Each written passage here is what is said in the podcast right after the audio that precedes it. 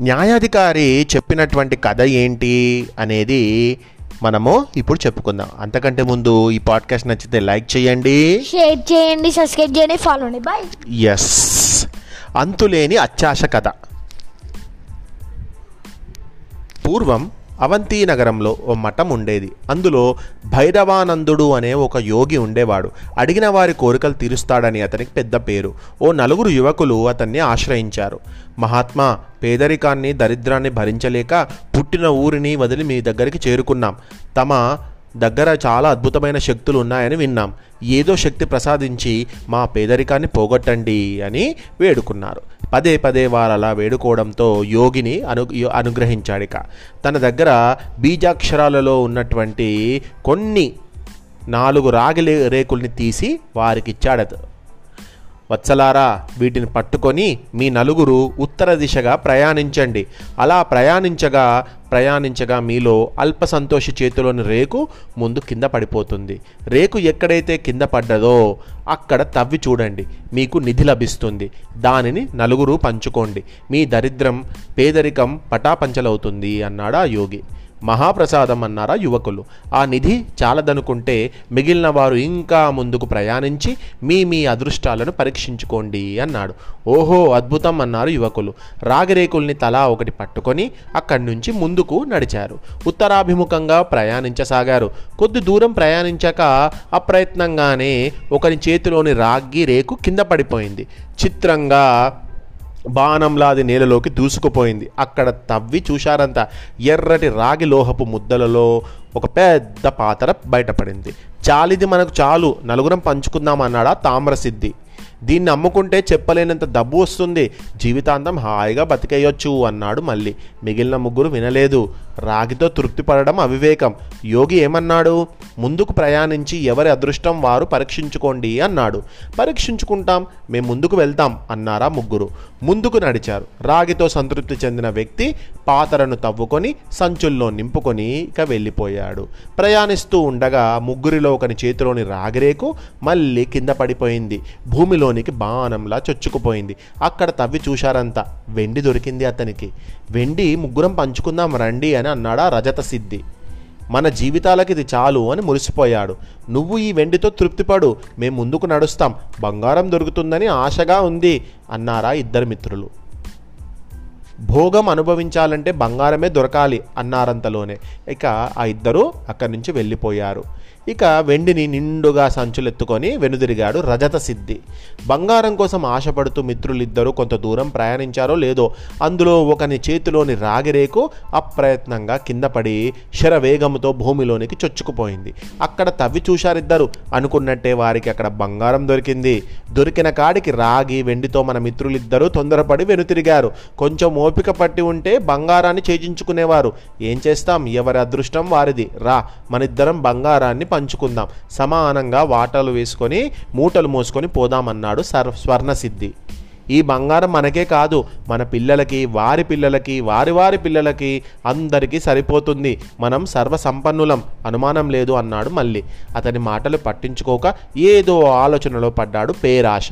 ఇంకొంచెం శ్రమ తీసుకొని ముందుకు నడిస్తే రత్నాలు లభిస్తాయనుకుంటా. వెలకట్టలేని ఆ నిక్షేపం ముందు ఈ బంగారం ఎంత? దీనిని వద్దనుకోవడమే శ్రేయస్కరం అనుకున్నాడు అతను ఏమిటి మిత్రమా? ఏమిటి ఆలోచిస్తున్నావు? రా బంగారాన్ని పంచుకుందాం. ఆలోచన నుంచి తేరుకున్నాడు పేరాశ. ఇలా అన్నాడు నాకు ఈ బంగారంలో వాటా వద్దు మొత్తం అంతా నువ్వే తీసుకో నాకు ఇంకా ముందుకు వెళ్ళాలని ఉంది. అతని అత్యాశకి ఆశ్చర్యపోయాడు స్వర్ణసిద్ధి. చూడు మిత్రమా మనకి రాగరేకుల్ని ప్రసాదించిన యోగి మొదటి నిధితోనే సంతృప్తి చెంద చెందడం మంచిది అని అన్నాడు. నలుగురికి అది సరిపోదనుకుంటే మళ్ళీ మీరు ముందుకు వెళ్ళండి అన్నాడు. మనం వినలేదు బంగారం కోసం వచ్చాం దొరికింది చాలిది రా పంచుకొని హాయిగా ఇంటికి వెళ్ళిపోదాం అని అన్నాడు. రాను నేను అసలుకే రాను అన్నాడు. అత్యాశ మొదటికే మోసం మిత్ర మిత్రమా నా మాట విను రా అని బతిమలాడాడు స్వర్ణసిద్ధి. ఇక వినలేదు ఆ పేరాశ. ముందు రత్నరాసులు ఉన్నాయి ఉంటాయి. బంగారం తర్వాత రత్నాలే దొరికేది. వాటి ముందు ఈ బంగారం ఎంత ఇవన్నీ ఎంత నాకొద్దు. నేను ఇంకా ముందుకు వెళ్తాను అన్నాడు. నాకు ఈ బంగారం చాలు నాకు ఎలాంటి రత్నాలు వద్దు. నేనైతే రాను అన్నాడు. రెండో అతను నీ కర్మ అని మొదటివాడు వెళ్ళిపోయాడు. నా కర్మకేం కానీ నిన్ను ఒంటరిగా వదిలి వెళ్తున్నానని బాధగా ఉంది అన్నాడు స్వర్ణసిద్ధి. నువ్వేం బాధపడకు వస్తాను అంటూ పరుగు తీశాడు అక్కడి నుంచి పేరాశ. చూస్తుండగానే ఇక కనుమరుగిపోయాడు. పరుగు తీస్తున్న మిత్రుని చూసి ఇలా అనుకున్నాడు స్వర్ణసిద్ధి. ఎవరి కర్మకు ఎవరి కర్తలు? పరుగు తీస్తున్న పేరాశ చేతిలోంచి అప్రయత్నంగా రాగి రేకు కింద పడింది. అక్కడ తవ్వనవసరం లేకుండా పోయింది. రేకు పడగానే భూమి రెండుగా చీలి దారి చేసింది. ఆ దారంట నడవసాగాడు పేరాశ. రత్నరాశుల కోసం వాళ్ళంతా కళ్ళు చేసుకొని చూడసాగాడు. అలా చూస్తుంటే ఒక చోట ఓ వ్యక్తి కనిపించాడు అతనికి. రక్తం చిమ్ముతున్న శరీరంతో ఉన్నాడు ఆ వ్యక్తి. పెద్ద చక్రాన్ని తల మీద మోస్తున్నాడు. అతని తలని ఇరుసుగా చేసుకొని ఆ చక్రం తిరుగుతుందట. చిత్రంగా ఉందే అనుకుంటూ అతన్ని సమీపించాడు పేరాశ. ఎవరు స్వామి మీరు? మీ నెత్తిన చక్రమేమిటి? అడిగాడు. సమాధానంగా వ్యక్తి తన తల మీద చక్రాన్ని తీసి యువకుడి నెత్తి మీద పెట్టాడు. పెట్టిన మరుక్షణం ఆ చక్రం అతని తలని ఇరుసుగా చేసుకొని తిరగసాగింది. భరించలేని నొప్పిని కలగజేసింది. తట్టుకోలేకపోయాడు ఆ పేరాశ. ఏమిటి స్వామి ఇది? ఇది నా తల మీద పెట్టారేమిటి? ఈ బాధను భరించలేకుండా ఉన్నాను. తీయండి అని అని గట్టిగా ఏడ్చాడు. బతిమిలాడాడు పేరాశ. సమాధానంగా నవ్వాడు ఆ వ్యక్తి. ఎందుకు స్వామి నవ్వుతున్నారు? ఎందుకంటే నీలాగే రత్నరాశుల మీద ఆశతో ఒకప్పుడు నేను ఇక్కడికి వచ్చాను. అప్పుడు ఈ చక్రాన్ని నెత్తిన మీద మోస్తూ ఓ వ్యక్తి నాకు కనిపించాడు. నీలాగా ఆ వ్యక్తిని అడిగాను. సమాధానంగా తను మోస్తున్నటువంటి చక్రం నా మీద పెట్టి బతుకు జీవుడా అనుకుంటూ వెళ్ళిపోయాడు అక్కడి నుంచి. బాధనలా తప్పించుకున్నాడు అతను. నేను ఇప్పుడు చేసింది ఇదే. ఇక నేను సెలవు. వెళ్ళిపోతున్నాను అన్నాడు వ్యక్తి. ముందుకు నడిచాడు. తల తిరిగి నొప్పి పెడుతున్న రత్నాల మీద ఆశ చావలేదు పేరాశ. వెళ్ళిపోతున్న వ్యక్తిని కేకేశాడు. కేకేసి అడిగాడు. వెళ్ళిపోతున్నారు కరెక్టే కానీ మరి ఇక రత్నాలు ఉంటాయా ఇక్కడ? అని అడిగాడు. ఇదిగో అసలు ఇక్కడ రత్నరాసులు ఉన్నాయా ఇంకో మాట నువ్వెప్పటి నుంచి ఈ బాధను భరిస్తూ ఉన్నావు ఇక్కడ? అని అడిగాడు. నేను త్రేతాయుగం నాటివాణ్ణి శ్రీరాముడు రాజ్యం చేస్తున్నప్పటి వాణ్ణి రామరాజ్యంలో ఏ లోటు లేకపోయినా అత్యాశతో ఇక్కడికి వచ్చాను. కుబేరుడు ఇక్కడ దాచి ఉంచిన రత్నరాసుల్ని ఛేజించుకుందామనుకున్నాను అయింది కాదు అన్నాడా వ్యక్తి.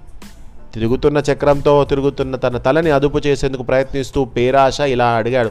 రత్నరాసుల సంగతి చెప్పలేదు. అదిగో అటు చూడు చూపించాడు ఆ వ్యక్తి. చూశాడు పేరాశ. కోటి సూర్యబింబాల్ని కుప్పపోసినట్టుగా మెరుస్తున్నాయి చూడు అవి వజ్రాలు. వాటి పక్కనున్నవి వైఢూర్యాలు. అదిగో అవి పుష్యరాగాలు. వాటి పక్కనున్నవి అవే మరకత మాణిక్యాలు. వాటిని చూస్తూ ఆనందించు. అంతే. ముట్టుకున్నావో మరింతగా హింసపడాల్సి వస్తుంది. ఎవరూ వాటిని ఛేదించుకోకుండా ఉండేదికే ఈ చక్రాన్ని ఇక్కడ కాపలాగా పెట్టాడు కుబేరుడు అని చెప్పాడు ఆ వ్యక్తి. కుబేరుడు అంటే మస్తు డబ్బు ఉన్నటువంటి దేవుడు అన్నట్టు త్రేతాయుగం శ్రీరాముని కాలం నాటి వాడినంటున్నావు. ఇప్పుడేమో ఇది కలియుగం. వత్సరాజు ఉదయనుడు పాలిస్తున్న రోజులివి. ఆనాటి నుంచి ఈనాటి వరకు ఎలా ఉన్నావు ఇక్కడ? నీకు మరణం లేదా? అడిగాడు పేరాశ. లేదు. నేను ఈ చక్రం తిరుగుతూనే ఉంటుంది. నేను మరణయాతన అనుభవిస్తూనే బతుకుతున్నాను. నాకే కాదు నీకు మరణం ఉండదు ఇక్కడ. మరణమే కాదు ఆకలి దప్పులు కూడా ఉండవు అని చెప్పాడు వ్యక్తి. మరి నాకు విముక్తి ఎప్పుడు? అని అడిగాడు. నీలాగే అత్యాశతో రత్నరాశుల కోసం ఇక్కడికి వచ్చిన వానికి ఆ చక్రాన్ని కానుకగా సమర్పించి తప్పుకో. అప్పుడే విముక్తి. అందాక నీకు నరకయాతన తప్పదు అన్నాడు ఆ వ్యక్తి. తేలిగ్గా చేతులూపుకుంటూ ఆనందంగా వెళ్ళిపోయాడు అక్కడి నుంచి. రత్నరాశుల కోసం పరుగు తీసిన మిత్రుడు ఆ రాసుల్ని సాధించాడా? సాధించకపోతే దొరికిన బంగారంలో సగభాగం ఇచ్చి ఆదుకుందామనుకున్న తలంపుతో అతన్ని వెతుక్కుంటూ అక్కడికి వచ్చాడు మొదటి మిత్రుడు. నెత్తి మీద చక్రంతో తిరిగిపోతున్న పేరాశని చూసి అతని శరీరం మీద ధారలు కడుతున్న రక్తాన్ని చూసి ఎంతో ఆశ్చర్యపోయాడు. ఏమిటిది మిత్రమా? అని జాలిపడ్డాడు. జరిగిందంతా చెప్పుకొచ్చాడు పేరాశ. చదువుకున్నావు కానీ వివేకం లేకుండా పోయింది. సింహకారకులు అని ఒక కథ ఉంది. ఆ కథలో చదువుకున్న అవివేకంతో కీడు తెచ్చుకున్న మిత్ర బృందంలా తయారయ్యావు నువ్వు అన్నాడు స్వర్ణసిద్ధి. మరి స్వర్ణసిద్ధి ఈ చక్రం నెత్తి మీద ఉన్నటువంటి పేరాశకు చెప్పిన కథ ఏంటో నెక్స్ట్ పాడ్కాస్ట్లో విందాం. సరేనా? కథలో కథ. అది కథ. పడుకోండి శుభరాత్రి.